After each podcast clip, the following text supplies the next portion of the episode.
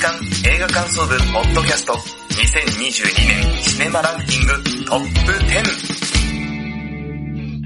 さあ、始まりました。月間映画感想部、ポッドキャスト。この番組の部員である、矢野智之です。同じく部員の滝沢亮です。よろしくお願いします。さあ、この番組は現在劇場公開されている新作映画を映画観測部部員である矢野と滝沢がそれぞれサイコロを振って当たった映画について感想を言う番組なんですが、滝沢さん、前回配信に引き続き、月間映画感想部ポッドキャスト2022年シネマランキングトップ10をお送りしていきます。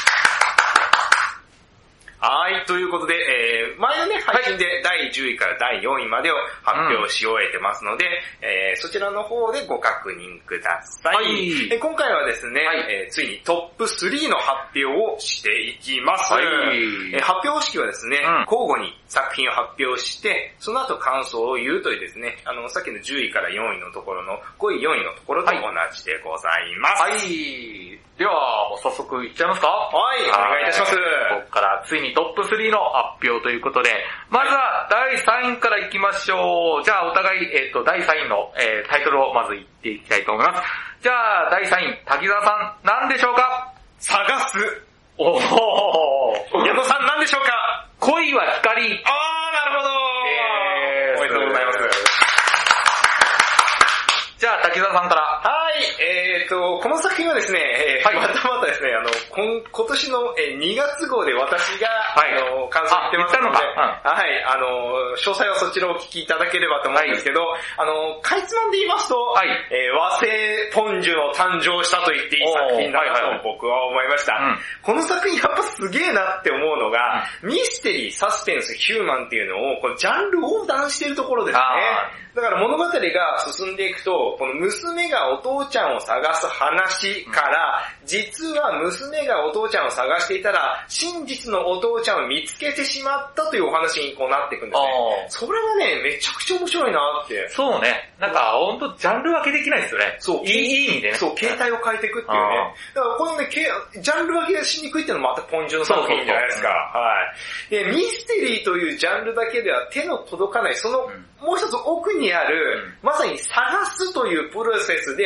見つけてしまった不都合な真実に対してどう向き合うかという、こあのラスト。素晴らしかったですね。はい。このね、物語の作りとか構造のうまさとか、マジでワールドクラスだなと、俺は思いましたね。はい片山監督。片山監督素晴らしかったです。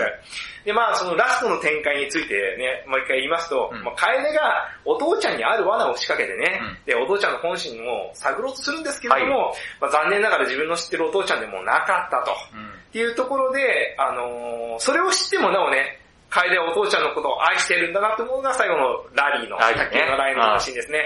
あそこで、楓が思ってるのが、あの、口には出さないんですよ。セリフには出さないんですけど、ラリーをしながら思ってるであろうことは、罪を償った後、また一緒にこうやって卓球をやりたいと思いつつも、けど犯した罪の重さを知ってるから、一緒に卓球することはないんだなっていうことが込められてる、あの何気ない、ね。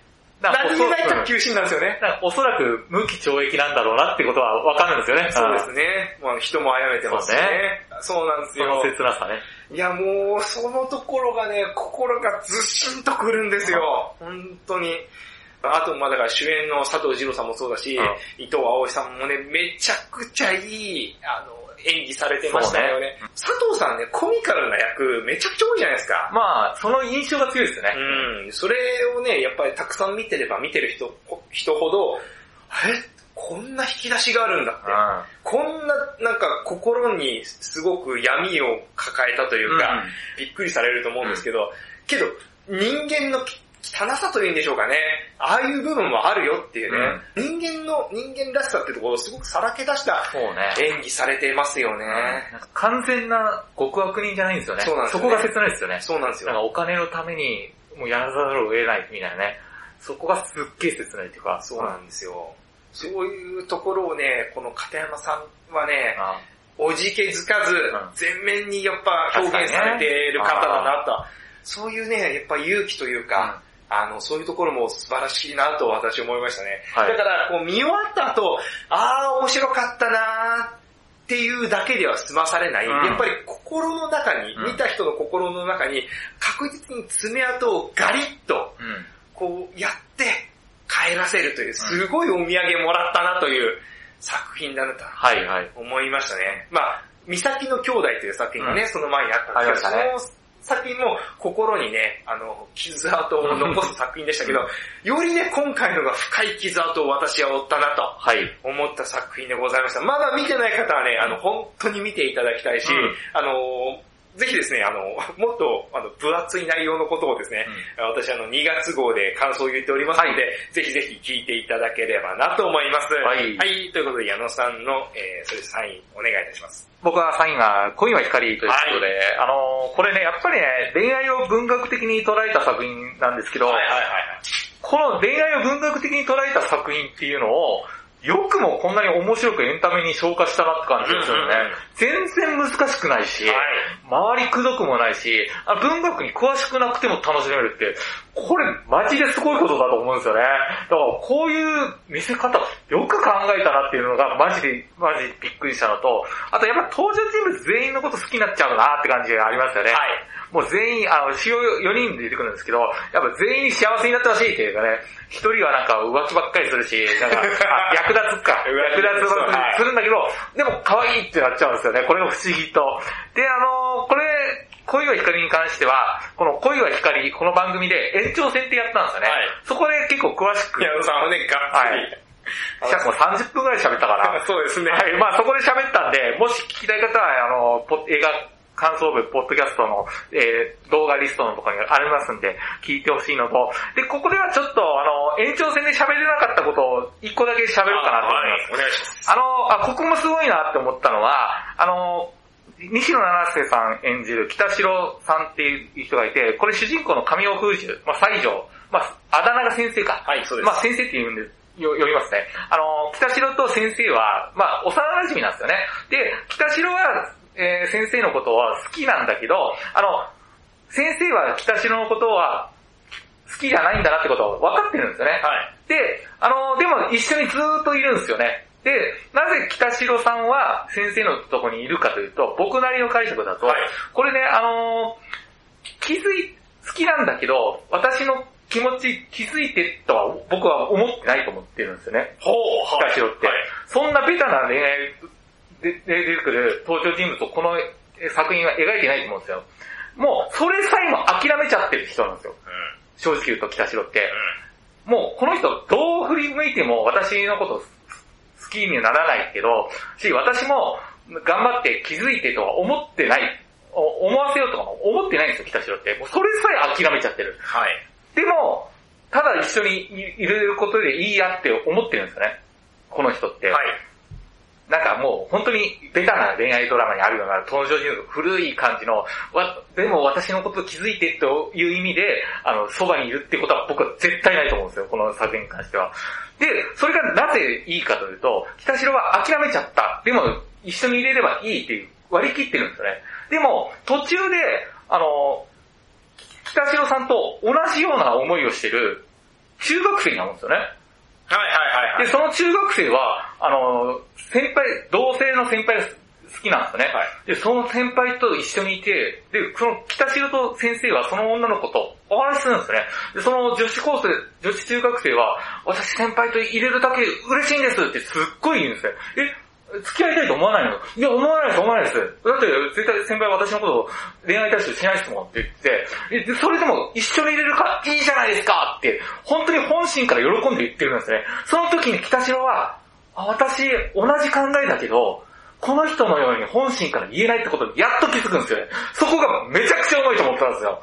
諦めてた、自分の中で気づいてとか思わないけど、もう諦めてたんだけど、それって実際に同じような考えの人と会った時に、向こうは本心で、必ず心のさ、そこから言ってるっていうのを見せられた時に、北城が初めて、私やっぱり先生に振り向いてほしいんだってことは自分で自覚するシーンがあるんですよ。そこがマジでうまいと思って、やっぱり人間って他者と向き合うことによって自分の気持ちがすごくわかると思うんですよ。これも、あの、東雲さんとか今までずっと本ばっかり読んでって人で、友達と関わってないけど、初めて友達が出てきた時に自分の感情が分かったりとか、成長するっていう、このね、やっぱ文学も素晴らしさもあるんだけど、人と関わることで自分のことが分かるというのも、なんか説明なくちゃんと描きてるとか僕は素晴らしいと思うし、見事な構成だと思いました。ということで、もし来てる方は、こういうあっかり延長戦ぜひ聞いてください。ということで、第3位は滝沢さんは探す。僕は恋は光でした。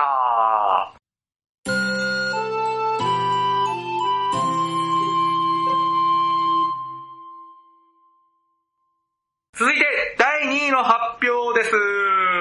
では、お互い第2位のタイトルから言っていきましょう。はいでは、滝沢さん、第2位は？恋は光です。はい。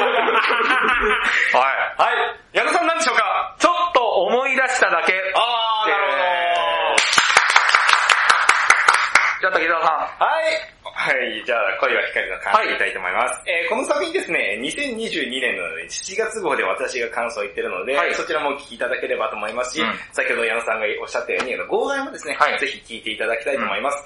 でですね、改めてですね、うん。えー僕はこの作品に対してもう一回向き合い直しまして、はい。えー分かったことがいくつかあるので、えー私なりにですよ、あはいくまで、うん。えー感想を言いたいと思います。改めてね、うん。この作品を振り返ると、この作品ね、北城目線で見るとめちゃくちゃ面白いなと思いました。はい。僕はね、北城目線で見れてなかったなと思いました。一、回目見た時は、篠目さんと先生の目線で見てたんですけど、まあ主人公だしね。うん。これ北城目線で見た時に、俺はなんでバカ野郎なんだって思いました。っていうのも、先北城って、先生のことが好きで、諦めてない女性だと私は思いました。いや、俺はね、そんなベタな恋愛ドラマの登場人物じゃないと思ってる。なんですけど、うんそう、あの、実は、それはね、すごくね、葛藤の中のそれなんですよ。ああ、俺も、そう自分で思い込んでる人だと思う。そう、それ、俺、そこが重要だと思う。そう、自分の中で思い込もうとしてる女性ね。で、最初から最後まで基本的にそういうスタンスだなっていうの。まあ途中でね、あの、さっき矢野さんがおっしゃったように、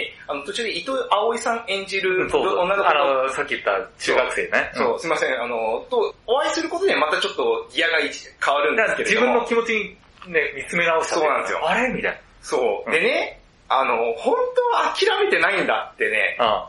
これがはっと気づいたシーンがあって、僕の中で、物語の中盤でですね、その北城が先生に対して、あの、光がね、あの、好きだと、あ相手が好きだと、恋してると光が輝くっていうね、得意体質を先生は持ってるんですけど、もうそういう光とか関係なくないと。先生は篠目さんのことどうなのって振ったら、先生が好きなのだと思う。うん。って言ったシーンがあるんですよ。うんで、その次のシーンで、北城がですね、珍しくメガネをかけながら学食で焼け食いをするシーンがあるんですね。うん。で、これ見て、はぁって俺思い出したことがあって、うん。これ僕の高校時代の話になるんですけど、僕高校時代の時に僕の隣の女の子、あの席の女の子が、クラスのね。クラスの女の子が、まさにそういう状況だったんです。いつもコンタクトつけてるんだけど、なんか珍しくメガネかけて、あメガネかけてると思ったら、き昼休みか。はいはい。なんかね、学食からすげえパン買ってきて、なんかむしゃむしゃむしゃむしゃ。爆食いしてそう、爆食いしてて、で、僕はちょっとそれから離れてるんだけど、ああ、爆食いしてるなと思いながら、で、あの、男友達とね、はいはいこう話してたんだけど、そしたらなんか、その中のね、あの、クラスのなんかそういういろいろな情報通みたいな、ああ、情報すな。いるじゃないですか。そしたら、そいつが、なんか、あのさ、なんであの子、A ちゃんって仮にしますね。A ちゃん今日メガネかしてるって言ったら、おー、えー、なになによくわかんない。物もらいとかできたの？さ、バカだなぁと。昨日、先輩に告って、見事玉砕したんだよ。ああ、はいはい。だから、そその子、その、えー、確かに、5時間目か4時間目ぐらいに早退してんだよ。ああ、その女の子がね。だから多分、その男曰く、あ、そのね、一緒に飯食ってた男曰く、その告白をしたしたタイミングで玉砕して、それでショックでお家帰っちゃったらしくて、コンタクトがつけられないほど目腫らしてるわけよ。ああ。だからメガネを今日たま、あの、珍しくはいはい初めて見たんだけど、かけてるんだよって言った時に、へーそういうことがあるんだって思ったことをパッて思い出して、そうかあそこのシーンで、あ、じゃあ、昨夜泣いたんだ、みたいな。そう、北城は平気な顔してたけど、その、先生は篠宮さんのことどう思うのって言って、好きだと思うってことが、彼女にとってうん、失礼、すごい失恋をしたんだなと。だから、翌日、その、爆笑食いしながら、うんメガネのシーンっていうのが、うんそう、ちょっとなんですよ。うんあの、1分ぐらいなんですよ。尺で言ったら、そのシーンって。だからそんなに印象的に残らないシーンそう、だね。なんだけど、その一コマだけで、うわーって、諦めてるとか、なんか散々こう言ってたじゃないですか。うん私はね、どうせ見てもらう、なんか光が見えないんだってさ、私はってうん、篠宮さんとかに言ったじゃないですか。けど、心の奥底では、やっぱり、悔しいというか、失恋にあ対ーそうして、すごいショックだったんだな。ってことは、諦めてるみたいなことは、口では言ってたけど、本心じゃ全然ないじゃんって。それはそうなんだけど、俺は気づいてっていう感じはないと思うんですよ。で、あわよくばって、だから、あの、北城の感情を私が思うに、あの、この気持ちはバレないようにしよう。うん。でも、気づいてもらえたら嬉しいなっていうところの狭間で揺れてるっていう僕はしょうあのあ感じだと思ったねそれがセリフのこの直接的な言葉じゃなくて、言い回しとかその先生の態度とか、まさにさっき言った爆食いをするところであ、僕の中で回収されて、うーわーだからこれがまた文学っぽい作品だなって思ったのが、簡単に答えを教えてくんねえなって。うん。だから微妙なニュアンスですよね。だから俺と滝沢さんの解釈も似てるんだけど、俺、その微妙なニュアンスね、これ伝えづらいっていうのね、そうこが文学ですよね。だからこれもやっぱ見た人の解釈によるんですよ。そうそうそうそう。あの、グラデーションがもちろんあって、僕は結構、あの、矢野さんはその、そんな、なんかあの、気づいてほしいって思思わないいや、いや、それを思っ、それ、それさえも諦めて、自分で自己抑え込んじゃってる。あ、そう、だから、普通の恋愛だったら、気づいてほしいアピールに頑張るじゃないですか。自覚的にやるじゃないですか。はいそれをしてない人だと思って。僕もしてない。してないんですよ。はいしてないそういうことしないようにしようとしてるんですよ。でも、なんか不意に行動で出ちゃうっていうのね。そう。だから、無意識に出ちゃってるよね。だから、それが僕の中であで、も、それは同じ回そう、そう、そ、そこなんですよ。制御してるけど、溢れてしまう。だって滲み出てしまうそれっていう。そうじゃない？そう自分、もし俺がイライラしてたら、イライラ抑えようと思ったけど、なんか不意になんか今日言葉遣い荒くないとかなっちゃう。そうそうそうそう。そういうこと。で、そこで出会って初めて自覚するのが、あの、中学生の女の子。そういうことなんですよ。だから一緒ですね。そう、そこでき、ね、またその伊藤葵さんが入ることで、またそこからちょっとギアがね、変わっていくっいう。やってぱり私気づいてやっぱ好き、なんか彼女になりたいんだってことを自覚するんですよね。やっぱり諦めきれないっていう。やっぱあの構成うまいんですよ。めっちゃ、その前のその1分ぐらいの、にその多少はそう、爆食する、あ爆、あの、学食で爆食いするシーンで俺は実体験が被って、うーわ、うめえと思って、小林監督、なんていうもんをこう入れてくんだとびっくりしましたね。で、それがね、まさにその、この、西野さんのこの切ない感じとかをね、こう醸し出してて演技もめちゃくちゃ良かった。めちゃめちゃ、なんか微妙な顔のニュアンスとかね。そう、めちゃくちゃいいね。で、僕はこの作品最初見た時も思ったし、あの、あの今思ってもそうなんですけど、やっぱり東雲さんに共感するんですよ、僕は。ああのね、教室に忘れ物さえしなければ、こんな失恋の辛さとか、一人の寂しさなんてものを知らずに生きていくことができたんですよ。あ。うん。ただ、その最後ね、あの、先生が結局のところ、うん。この、北城さん。北城をチョイスして選んだと。うん。で、それに対して、この、申し訳ないっていうね、あの、失恋のお手紙というか、まあ、ノートみたいなのをこう、ぐわーって書いたものをこう渡して、こう見るわけですよ。で、それで、ポツッと一言、これも恋なんですねって言いながら、涙をポロッとこぼすんですよ。うんで、そのこぼした場所が、東雲さんのお家なんですよ。うんで、東雲さんのお家っていうのはどういう、この、こうあの、家庭環境かっていうと、お父様とお母様はいらっしゃらないんですね。おじいさんとおばあさんに育てられたんですよ。そういうね、ある種その寂しさが、このちょっと詰まってるようなところで、また一人の寂しさを、知らな、な自分の知ってる段階とはまた違うベクトルの寂しさを知ってしまうっていう、これがね、これがまた辛いんですけれども、実はこの辛さが人間の熱い匂いを持たせてくれるっていうのがね、後々気づいてくれるんじゃないのかなってのは、あれから、あの、篠宮さんと私は15歳ぐらい違いますけど、うんね、そういうもんなんだよって。まあそれが文学に生きるというかね。あと、作らなくても、読むときに共感できる楽しみが増えるじゃないですか。あ、私こういう体験したことあるとかね。だから、本を読む、作る側にも糧になるし、読む側にも糧になるので。なるんですよ。これめちゃくちゃいいんですよ。うで、その篠梅さんをもうほんと素晴らしくね、あの、演技された平ゆなさん。本当に声が澄んでて、むちゃくちゃ聞き心地が良かったんですよ、僕は。もうそれがね、もう篠梅さんっぽいなと思って、めちゃくちゃ良かったですね。まああとはその、まあ、し宿り木さんも、この一歩踏み外せば、すごい嫌な女で終わるんですけど、それもね、うまい塩梅で作られてるし、先生もすごくその浮世離れしたキャラクターなんですけれども、それもね、リアリティをこう外しそうだけど外さないっていう、絶妙なところをね、なんか、身近にいそう。いそういなさそうでいそうみそう、たいな。あの、ボンクラ感がね、すごくうまいんですよ。あ。神尾風樹君、うん。それよかったし、ほんとね、で、これが、このオリジナル作品があってね、うん。あー声は光っていう、それとはまた別に、小林圭一監督が改めて再構成して、作り直して、今回、えー映画にしてるってことが、えぐい。すごい。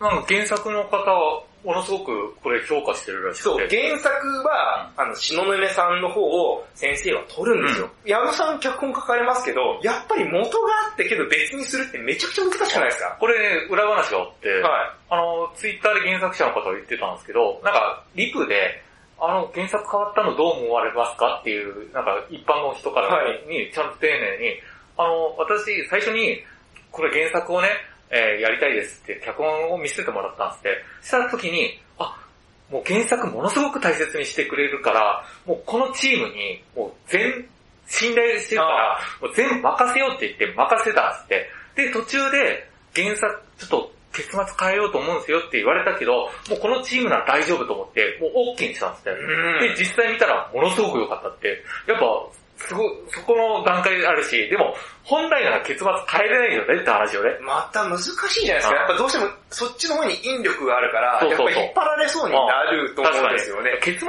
変わるっていうことは内容もちょっと変わるそうなんですよ。だから、そこの、あの、途中経過も変えなきゃいけないから、また役がどういうセリフを言うかってことも、一つ一つやっぱり変わってくるんですよね。今回特にその結末ってまた180度違うからね、余計難しいよ。すごいですよ。辻褄が合わなくなったりするそう、キャラクターは一緒でやると、辻褄が合わなくなったりとかするで、怖さはあると思うんですけど。台無しになるかもしれないしね。そうなんですよ。そこをやりきった小林圭一監督は、本当の天才だと思うな。だから、その結末変えようと思ったのは、多分真摯に向き合った結果なんだと思うんですよね。うこの作品を脚本書いてる時に、いや、こっち行きたいんですけど、みたいなね。なんか、そこなんでしょうね。なんか、いろんな大人の都合、もしかしたら大人の都合があったかもしれないけど、わかんないですよ。はい。そうじゃないような感じするんですよね、僕ね。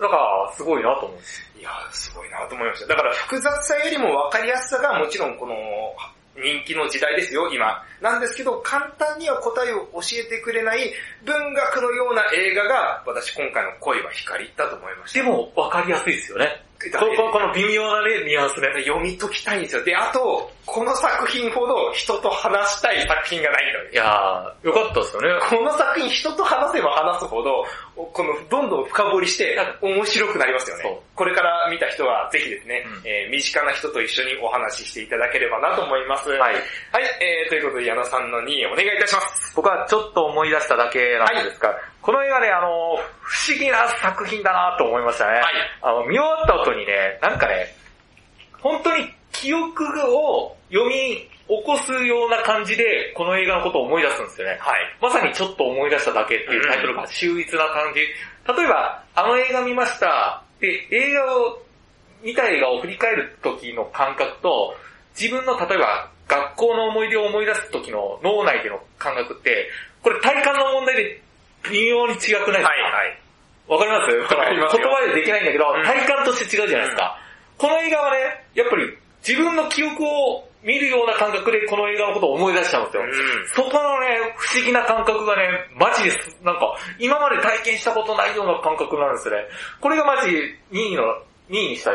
いや、もう出来が良かったんだなって感じはあったし、あと、なんかね、この思、そういったいろんな思い出があるからこそ、今があるんだなってことが、はっきりわかる作品だし、これからも思い出作っていなんか思い出の大切さって僕絶対あると思って、なんかコロナ禍でいろいろ思い出作れなかったけど、やっぱ作った方がいいんですよね。なんか、やっぱ2020年の時に振り返る時、意外と、あ、思い出少なかったなって時の、あの虚しさってあったじゃないですか。ああ、2000、そうですね。だからコロナ1年目みたいな時ですよね。そうですね。あ俺記憶にねえんだけど、みたいな。うんやっぱ思い出ってものすごく大切で、それがあるからこそ今があって、で、時々なんか嫌なことがあった時にその思い出でちょっと振り返って、なんか元気つけることもあるし、はい。で、その思い出が、けどんな結末であろうが、その結末に至るまでの間が楽しかったらそれでいいんですよね。意外と、その最後の結末で、今までの思い出がダメっていう感覚で捉えると、それもすっげえもったいないなと思うんで。この二人は、ちょっと思い出したけど、二人は別れちゃったっていう話ですか。でもその間の過程が良かった。二人にとってはすごく大切で、それが、めめしいじゃなくて、なんか、ちゃんと前に進む過程になってるのが、本当にすごい良かったなと思ったし、それを、なんていうの、説明なく、映画全体ですね、最後の池松さんがね、朝、朝夕焼けは、あ伊藤沙莉さんもそ朝朝焼け見ながらね見るときに、よし、頑張ろうって、なんか、セリフじゃないんだけど、わかりますよね。いろいろあって、今があるんだな。これからもああいう前に進もうっていう感覚が見えて、すごい良かったし、あとね、これ、あの、あ、これもあれか、延長戦で語ってんのか。そうですよ。はいたっぷり矢野さん語ってますよ。そうだ。そこ、まあ長く聞きたい方はそちら聞いていただければなと思うのあの、延長戦で語れなかったことを言うと思うんですけど、あの、これ、あの、これ、YouTube でね、ちょっと思い出しただけども、CM 予告編があるんですよ。で、その中の何パターンかあるんですけど、その1個にね、あの、僕一番好きな予告編があって、伊藤沙莉さんがナレーションしてるえ編があ、知らないです、私。あ、知らないですか、はい ?YouTube であるんで、ぜひ見てみてよ。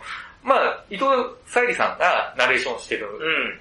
予告編があって、そこでね、伊藤さんのナレーションで言うセリフがね、二度とは戻れない二人の6年間っていうセリフがあるんですよ。うん。それを聞くと、よりこの映画が味わい深くなるんですよね。あー、あの二人もう戻れないんだって。これってやっぱ思い出ってやっぱ戻れないんですよ。正直言うと。あそう思い出せるけどね。で、これって、例えば恋人の関係じゃなくても家族だったり、はい友達だったり、いろんなものってもう戻れないんですよ、過去って。そこの切なさもありながら、それがあるからこそ今がある。で、それだからこそ、戻れないからこそ、今を大切にしたいなと思うし、これから先の大切な思い出も、なんか、噛み締めることができるなと思うので、この予告編見てからも、よりこの映画が好きになりましたね。で、今年聴いた中で一番聴いた曲が、ナイト・オン・ザ・プラネット。あ、クリあのクリープハイプの。そうはい。これ一番聞きましたね。と、個人的に言うと、これ高円寺でしょ？高円寺高円寺主にですね主にね、高円寺で僕結構あの、二人が出会った劇場の前とか、はいたまに歩いて通るんで、ザ・高円寺ですね。ねはい。僕映ってますね、多分。矢野さんね、それね、番外あ言ってた同じこと言ってます。いや、あなたのボボケが同じ。し、かぶってるよ。し、あと今年ね、5月ぐらいに僕らコントライブやって、単独のね、えーそこで高円寺の劇場だったの。はい。で、ちょっと思い出しただけ見たから、ちょっと思い出しただけって、あの、一年の一日だけを描いてうん、過去に遡ってる、その構成でコントやりましたからね。で、それ、もうライブ終わった後に感想を書いてあるんです。ちょっと思い出しただけ、スタイルでやりましたって言ったら、あの、公式の、えーあのアカアカウントからいいねいただきました。お世話になりましたっていう込みを込めて2位で。なるほど。は以上です。ということで、第2位は滝沢さんは、はい。恋は光。僕はちょっと思い出しただけでした。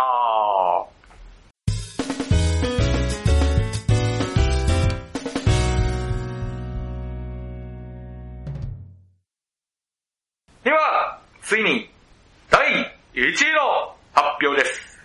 2022年、第1位、滝沢さんは、ちょっと思い出しただけ。矢野さん、何でしょうか？マイブロークンマリコですじゃあ滝沢さんから。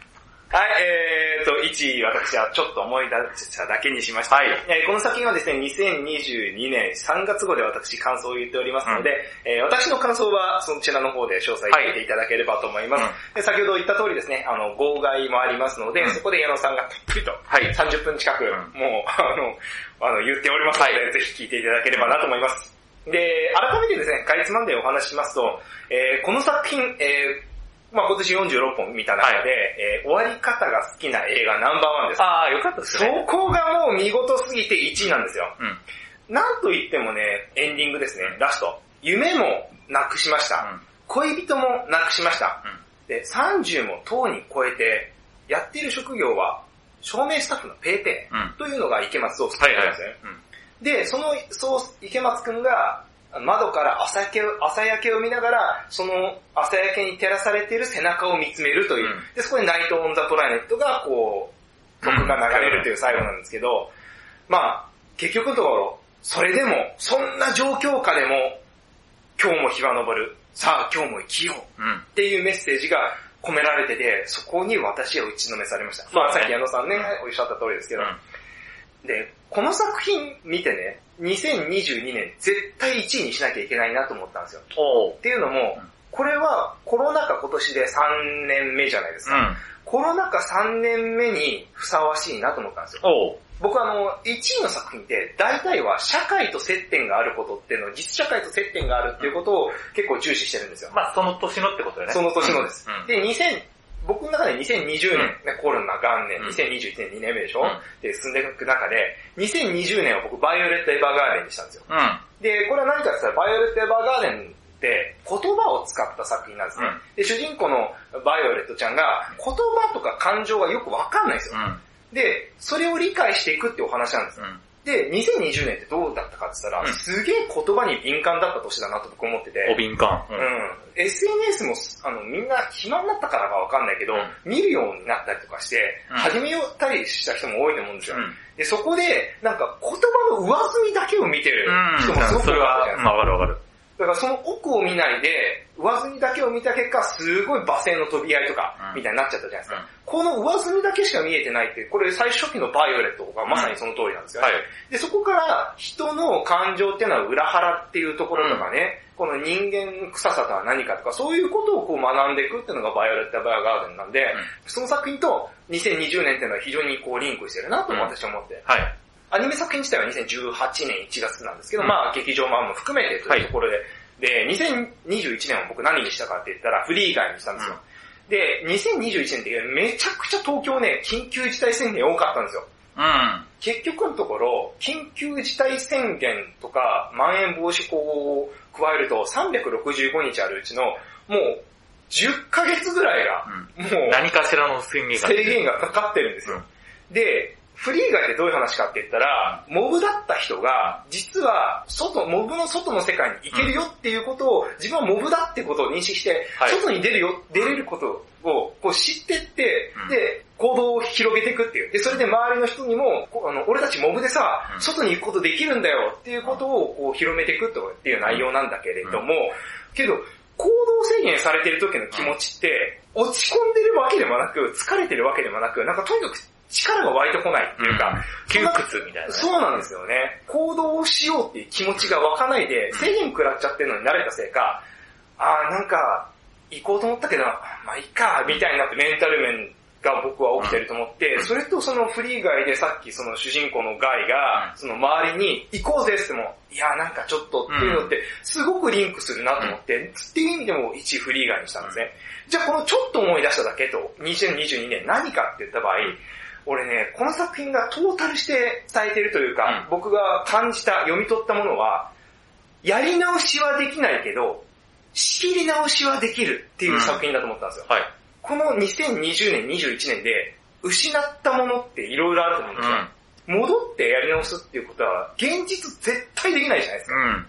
けど、ここを分岐点として、じゃあもう一回出直ししよう。うん仕切り直ししようっていうところは、できるっていうのが、うん。この実社会じゃないですか。うんそれをね、なんか読み取ったんですよ、私。うんそれが、池松くんのあの最後のシーンにすごく重なったんですね。はいさっき矢野さんね言われた通り、あの、6年間のうちに伊藤沙莉さん演じるね、恋人も、あだって婚約しよっかなみたいな、結婚しようかなっていうところまで言ってた中だったけど、それがね、なくなっちゃって、うんなくなっちゃったじゃないですか。で、バレエっていうかダンスですかね。バレエでいいんですかね。あのバレエ、まあダンス。ダンスですかね、池松くんがやってたのは。やってたけど、けど、まあ腰か膝かな、の故障でドクターストップかかってしまって、うんそのずーっとやってきたことも、諦めざるを諦めざるを得なくなってしまった。この諦めざるを得なくなってしまったって、このコロナ禍いろいろいらっしゃると思うんです確かにね。実際私の周りでも音楽やってた人とか、ダンスやってた人がいるんですけど、表現の場なくなっちゃったじゃないですか。それで田舎に帰っちゃった人いるんですよ。はいはい。そういうのをこう見てきた私、2020年、2021年なんですね。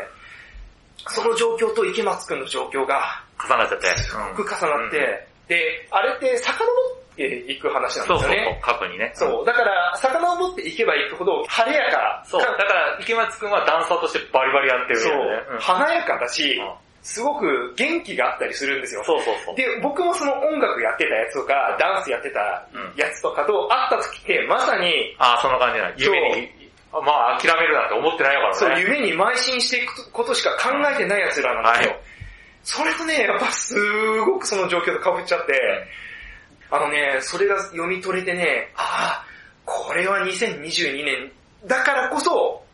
見なきゃいけないんだな。はいはいは2023年じゃダメなんだなと。うん。またいろいろ価値観が関わったりとかね。変わっねそう、環境とか社会状況とか変わってますから、だからこそ、この2022年ナンバーワン作品ってのは、僕はちょっと思い出しただけだなって思いましたし、はいまあ、ここ数年のそのタイムリープもの、やり直しのものに対しても、やっぱある種のアンチテーゼなのかなと私は思いましたね。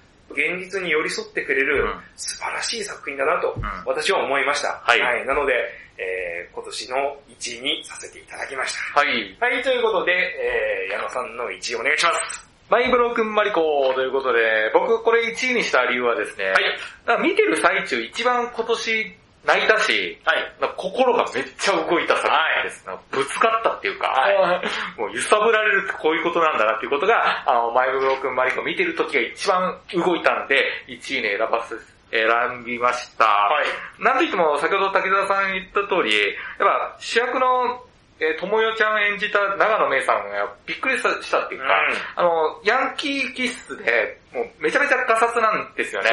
お前、ベッドの上でタバコ吸うなよって。飯の食い方かそうですよね。ベッドで食ってたでしょ？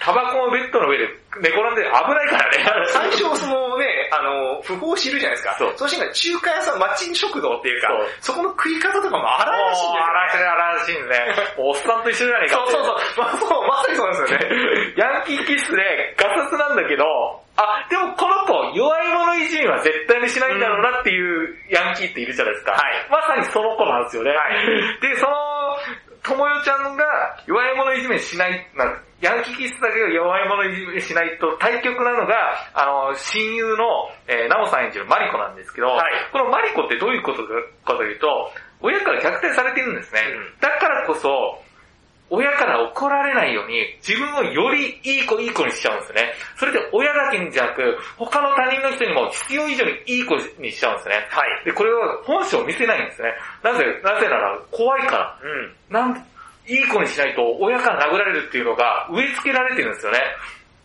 でも、そんなマリコが、あの、唯一心を通わせることができるのが、友よなんですよね、はい長野めいさん。でも、僕なりに言うと、マリコは、友よちゃんには甘えるんだけど、完全には甘えきれないんですよね。友よかにも気を使って、どっかでは、あの、いい子いい子にしちゃうんですよね。で、友よからわざと離れようとするんですね。はい。なぜマリコは離れるかというと、友よが一番好きだから。で、友よにものすごく甘えてるけど、優しいからマリコは、友よちゃん迷惑かかっちゃうなということで、マリコはどういう行動をするかというと、ダメな男に行っちゃうんですよね。うん。で、ダメな男になぜ執着するかというと、友よにき、友よのとこに行けばいいじゃないですか。はいで、そのマリコは、付き合う男からも殴られたりするんですよね。確実にそうですよね。だって顔にね、そう、あざとか。あざあるし。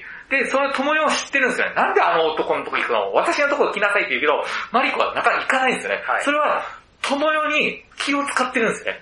友よちゃんのこと好きだから、私は行かないんだ。ともよちゃんのために行かない。で、もしかしたら嫌われちゃうかもしれないっていう、この、でも、ともよは、マリコ、全然私嫌いにならないから、来い来いって言うんだけど、このズレね、そう。このズレがものすごく切ないんですよね。このズレでね、ずっと行くからこそ、あの、マリコは飛び降りて死んじゃうんですけど、その時の、あの、その訃報を知った時の、えー、友よはどう感じるかというと、なぜ私に助けを求めなかったのかっていうことが、な、なんとなくわかるんよね。マリコなんで死んじゃった？本当死んだ理由はわかんないんだけど、その時に友也は何、何を思うかというと、なんで私に頼ってくれなかったの？とか、あと、なんで助けることができなかった？自分の不甲斐なさがあるからこそ、あの行動に出ちゃったとそうですね。あの、遺骨を持ってね。遺骨を持ってね、あの川を渡って。そうそうそう。なんかそこの切なさがありますよね。うんこのズレっていうか。で、やっぱ、先ほど武田さん言ったけど、残された人の立場だとそう思っちゃいますよね。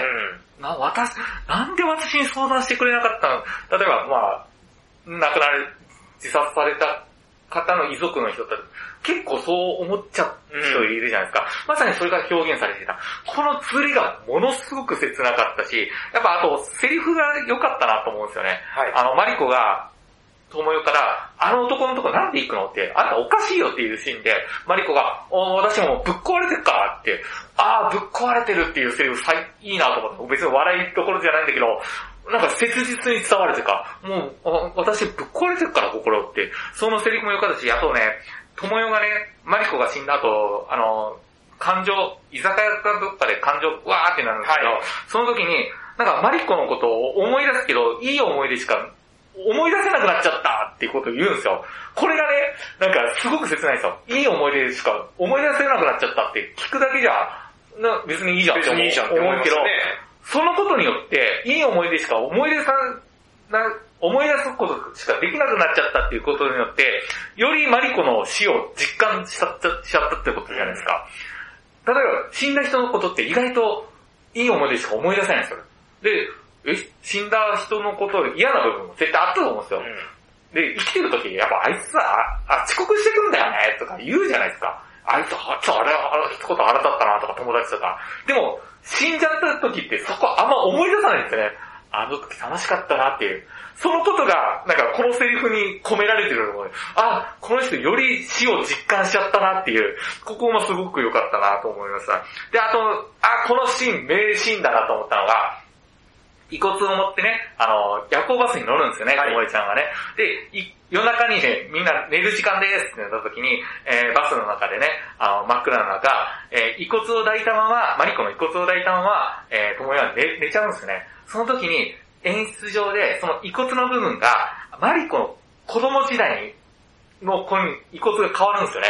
で、その、友よが、その、こ、こ、子供、マリコ、子供時代のマリコをギュッと抱きしめてるシーンがものすごくあったかいじゃないですか。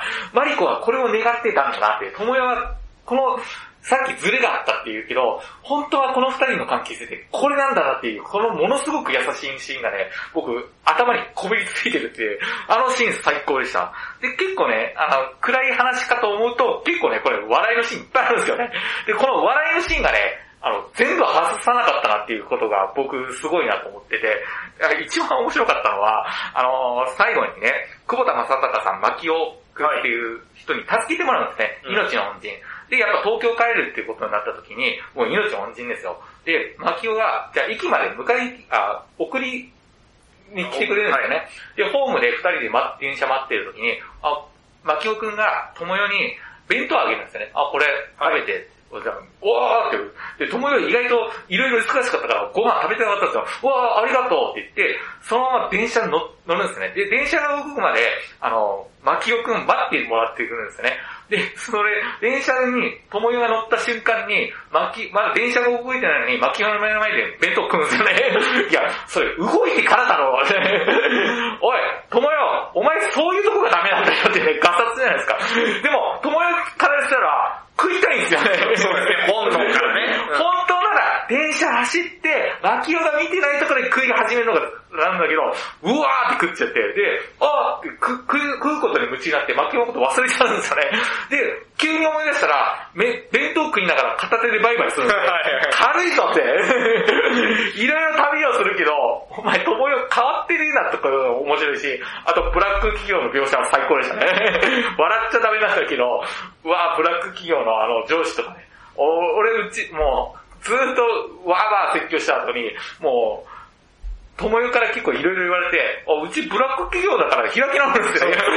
開き直んなよって。もう言っちゃった、みたいな。笑いどころもちゃんとしっかりしてたから、泣けるし、やっぱ心揺さぶられるし、いろいろ考えるし、かといって、なんていうの、暗くないっていう、そこが、バランスがすっごい良かったんで、僕はマイブロークンマリコ1位にさせていただきました。ということで、滝沢さん、第1位は？はい。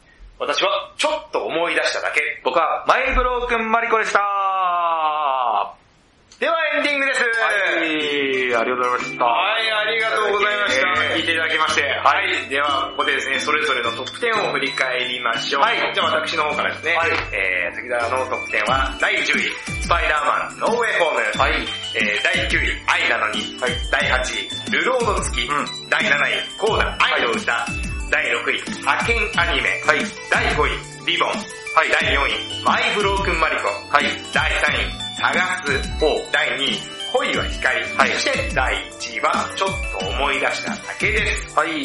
で、私、矢野はベスト10はですね、第10位がリボン、第9位が神は見返りを求める、第8位がマイスモールランド、第7位が愛なのに、6位が猫は逃げた、第5位がラブライフ、4位がもっと超越したところへ、第3位が恋は光、第2位はちょっと思い出しただけ、で、第1位はマイブロークンマリコでした。ははい、ありがとうございます。はい。今年も無事に、えーこのコーナーが終わりました。はい、無事にね、あの、得点終わりまして、さあ、ちょっとま被ったところが多いですあね。結構ありましたね。危うく、危うく1、2、3が同じ作品で。僕ね、これ収録する前、まあお互い知らないんですよね、本当に。あ、本当知らないんですよ。で、僕、今回結構バラバラだと思ってたんですけど、はい意外と合うからちょっと笑っちゃったっていうか。1、2、3のトップ3ね、結構あの、トップ5か。そうそう。まあ順位は違う、はい結構被ってたっていう点ね、多いですよね、被ったところね、